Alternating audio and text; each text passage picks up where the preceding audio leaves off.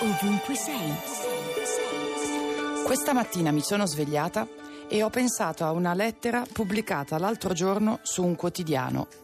La scrive una ragazza di quasi 30 anni che racconta della sua malattia e mentre lo fa parla di se stessa quasi con disprezzo.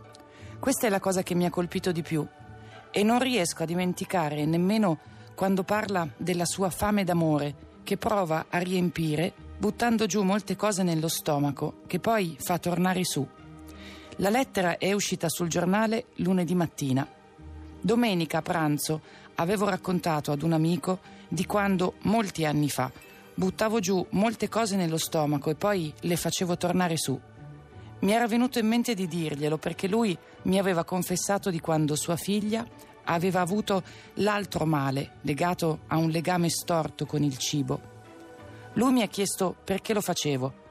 Io ho provato a spiegarglielo, ma non sono riuscita a trovare le parole giuste che invece la ragazza usa nella lettera. Fame d'amore. E mi sono detta quanto ho impiegato a curarla quella fame, eppure quanto male può ancora procurarmi di tanto in tanto e vorrei poter incontrare quella ragazza e chiederle, per favore, di non parlare di se stessa con disprezzo e nemmeno con sufficienza. Radio 2, ovunque sei.